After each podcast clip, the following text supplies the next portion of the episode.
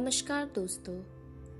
आज की कहानी है अनमोल भेंट जो रविंद्रनाथ टैगोर द्वारा रचित है। तो चलिए शुरू करते हैं कहानी अनमोल भेंट रायचरण 12 वर्ष की आयु से अपने मालिक का बच्चा खिलाने पर नौकर हुआ था।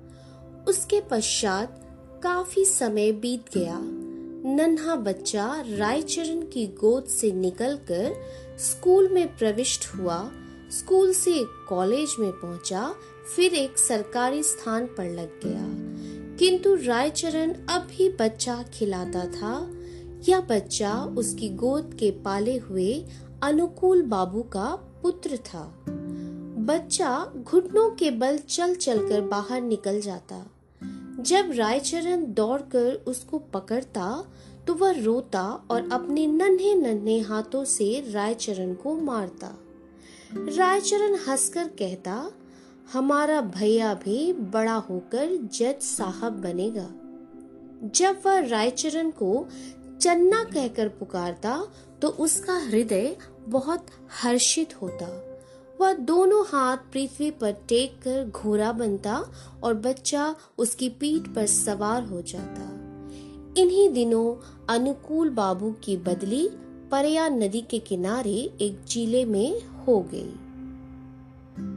नए स्थान की ओर जाते हुए कलकत्ते से उन्होंने अपने बच्चे के लिए मूल्यवान आभूषण और कपड़ों के अतिरिक्त एक छोटी सी सुंदर गाड़ी भी खरीदी। वर्षा ऋतु थी। कई दिनों से मूसलाधार वर्षा हो रही थी। ईश्वर ईश्वर करते बादल फटे। संध्या का समय था। बच्चे ने बाहर जाने के लिए आग्रह किया। रायचरण उसे गाड़ी में बिठाकर बाहर ले गए। खेतों में पानी खूब भरा हुआ था। बच्चे ने फूलों का गुच्छा देखकर जिद की। रायचरण ने उसे बहलाना चाहा, किंतु वह न माना। विवश रायचरण बच्चे का मन रखने के लिए घुटनों घुटनों पानी में फूल तोड़ने लगा। कई स्थानों पर उसके पाँव कीचड़ में बुरी तरह धस गए। बच्चा तनिक देर मौन गाड़ी में बैठा रहा, फिर उसका ध्यान लहराती हुई नदी की ओर गया। वह चुपके से गाड़ी से उतरा पास ही एक लकड़ी पड़ी थी, उठा ली और भयानक नदी के तट पर पहुंचकर उसकी लहरों से खेलने लगा। नदी के शोर में ऐसा मालूम होता था कि नदी की चंचल और मुँह ज़ोर जल पड़िया सुंदर बच्चे को अपने साथ खेलने के लिए बुला रही है। रायचरण फूल लेकर वापस आया तो देखा गाड़ी खाली है। उसने इधर उधर देखा, पैरों के नीचे से धरती निकल गई। पागलों की भांति ओर देखने लगा। वह बार बार बच्चे का नाम लेकर पुकारता था, लेकिन उत्तर में चन्ना की मधु ध्वनि न आती थी। चारों ओर अंधेरा छा गया। बच्चे की माता को चिंता होने लगी। उसने चारों ओर आदमी दौड़ाए। कुछ व्यक्ति लालटेन लिए हुए नदी के किनारे खोज करने पहुँचे। रायचरण उन्हें देखकर उनके चरणों में गिर पड़ा। उन्होंने उससे प्रश्न करने आरंभ किए, किंतु वह प्रत्येक प्रश्न के उत्तर में यही कहता, मुझे कुछ मालूम नहीं। यद्यपि प्रत्येक व्यक्ति की यह सम्मति थी कि छोटे बच्चे को परया नदी ने अपने आंचल में छिपा लिया है किंतु फिर भी यही हृदय में विभिन्न प्रकार की शंकाएँ उत्पन्न हो रही थी। एक यह कि उसी संध्या को निर्वासितों का एक समूह नगर से गया था और माँ को संदेह था कि रायचरण ने कहीं बच्चे को निर्वासितों के हाथों न बेच दिया हो। वह रायचरण को अलग ले गई और उससे विनती करते हुए कहने लगी, रायचरण तुम मुझसे जितना रुपया चाहे ले लो, किंतु परमात्मा के लिए मेरी दशा पर तरस खाकर मेरा बच्चा मुझको वापस कर दो। परंतु रायचरण कुछ उत्तर ना दे सका, केवल माथे पर हाथ मारकर मौन हो गया।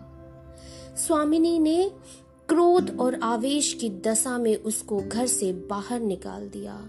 अनुकूल बाबू ने पत्नी को बहुत समझाया किंतु माता के हृदय से शंकाएँ दूर न हुई। वह बराबर यही कहती रही कि मेरा बच्चा सोने के आभूषण पहने हुए था, अवश्य इसने रायचरण अपने गाँव वापस चला आया।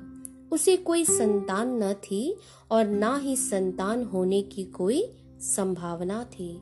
किंतु साल की समाप्ति पर उसके घर पुत्र ने जन्म लिया। परंतु पत्नी सुतिका गृह में ही मर गई। घर में एक विधवा बहन थी। उसने बच्चे के पालन पोषण का भार अपने ऊपर ले लिया। जब बच्चा घुटनों के बल चलने लगा, वह घर वालों की नज़र बचाकर बाहर निकल जाता।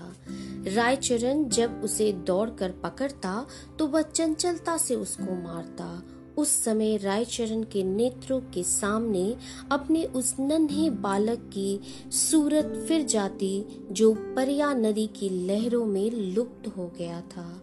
बच्चे की जबान खुली तो वह बाप को बाबा और बुआ को मामा इस ढंग से कहता कि जिस ढंग से रायचरण का नन्हा मालिक बोलता था।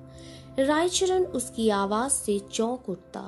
उसे पूर्ण विश्वास था कि उसके मालिक ने उसके घर में जन्म लिया है। इस विचार को निर्धारित करने के लिए उसके पास तीन प्रमाण थे। एक तो यह कि वह नन्हे मालिक के मृत्यु के थोड़े ही समय पश्चात उत्पन्न हुआ। दूसरे यह कि उसकी पत्नी वृद्ध हो गई और संतान उत्पत्ति की कोई आशा न थी। तीसरे, यह कि बच्चे के बोलने का ढंग और उसकी संपूर्ण भाव भंगिमाएँ नन्हे मालिक से मिलती जुलती थी।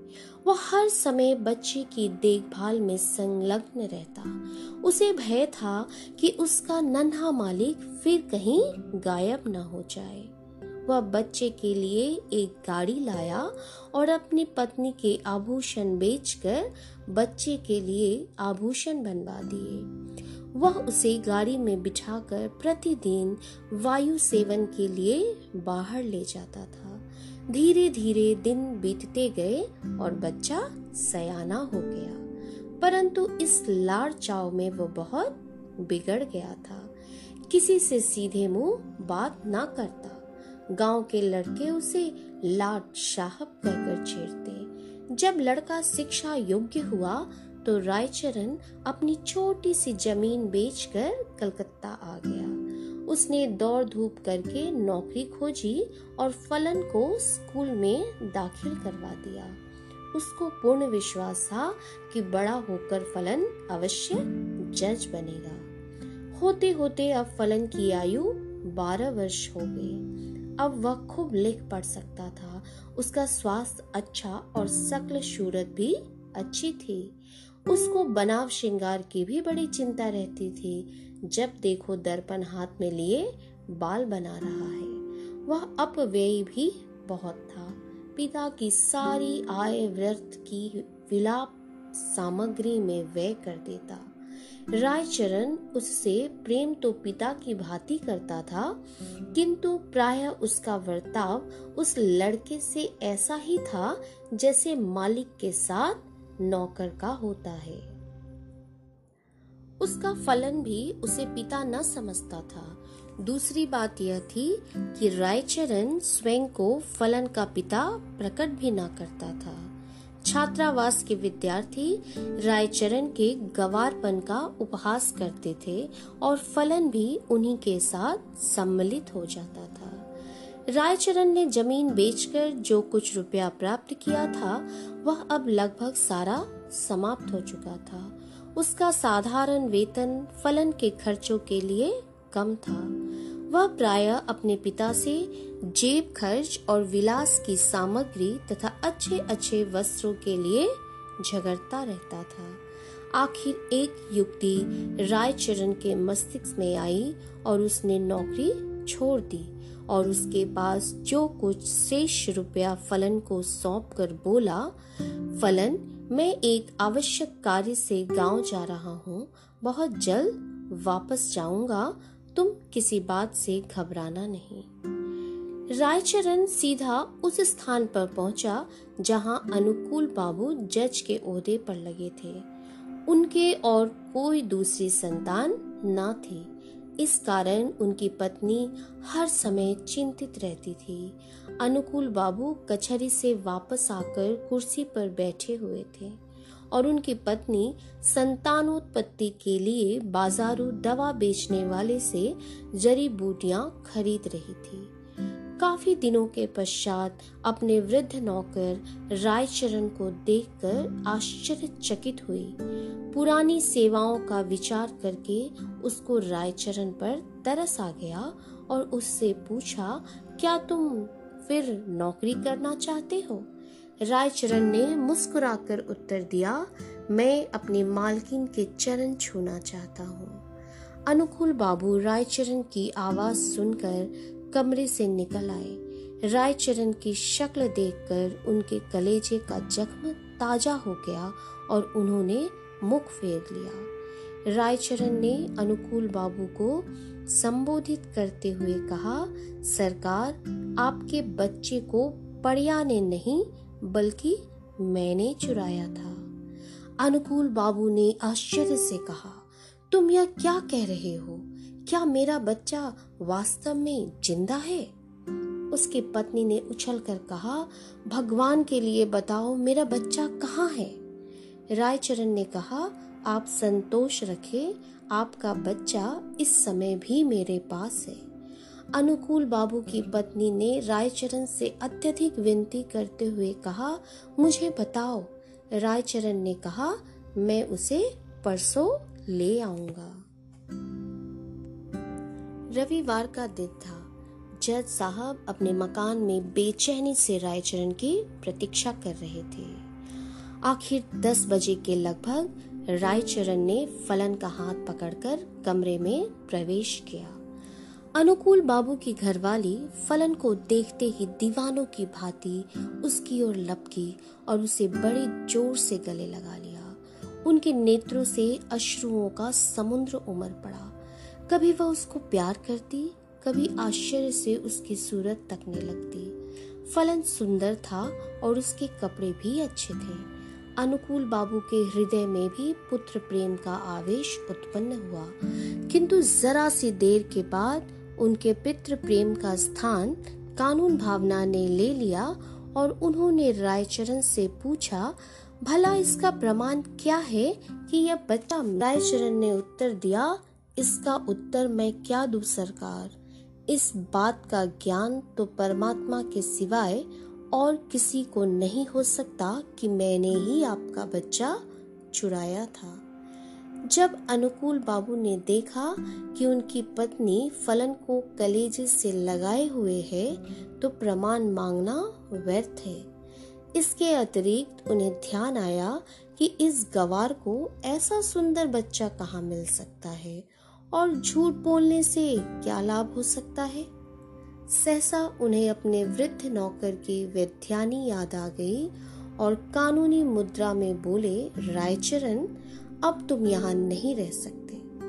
रायचरण ने ठंडी उसास भरकर कहा, सरकार, अब मैं कहाँ जाऊँ? बूढ़ा हो गया हूँ, अब मुझे कोई नौकर भी न रखेगा। भगवान के लिए अपने द्वार पर पड़े रहने दीजिए। अनुकूल बाबू की पत्नी बोली, रहने दो, हमारा क्या नुकसान है? हमारा बैठ कर प्रसन्न रहे। किंतु अनुकूल बाबू की कानूनी नस भड़की हुई थी। उन्होंने तुरंत उत्तर दिया, नहीं, इसका अपराध बिल्कुल क्षमा नहीं किया जा सकता। रायचरण ने अनुकूल बाबू के पाँव पकड़ते हुए कहा, सरकार, मुझे न निकालिए। मैंने आपका बच्चा नहीं चुराया था, बल्कि परमात्मा ने चुराया था। अनुकूल बाबू को गवार की इस बात पर और भी अधिक क्रोध आ गया। बोले, नहीं अब मैं तुम पर विश्वास नहीं कर सकता। तुमने मेरे साथ कृतज्ञता की है। रायचरण ने फिर कहा, सरकार, मेरा कुछ अपराध नहीं। अनुकूल बाबू त्योरियों पर बल डालकर कहने लगे तो फिर किसका अपराध है? रायचरण ने उत्तर दिया, मेरे भाग्य का। परंतु शिक्षित व्यक्ति भाग्य का अस्तित्व स्वीकार नहीं कर सकता। फलन को जब मालूम हुआ कि वह वास्तव में एक धनी व्यक्ति का पुत्र है तो उसे भी रायचरण की इस चेष्टा पर क्रोध आया कि उसने इतने दिनों तक क्यों उसे कष्ट में रखा। फिर रायचरण को देखकर उसे दया भी आ गई और उसने अनुकूल बाबू से कहा, पिताजी, इसको क्षमा कर दीजिए। यदि आप इसको अपने साथ नहीं रखना चाहते तो इसकी थोड़ी पेंशन कर दें।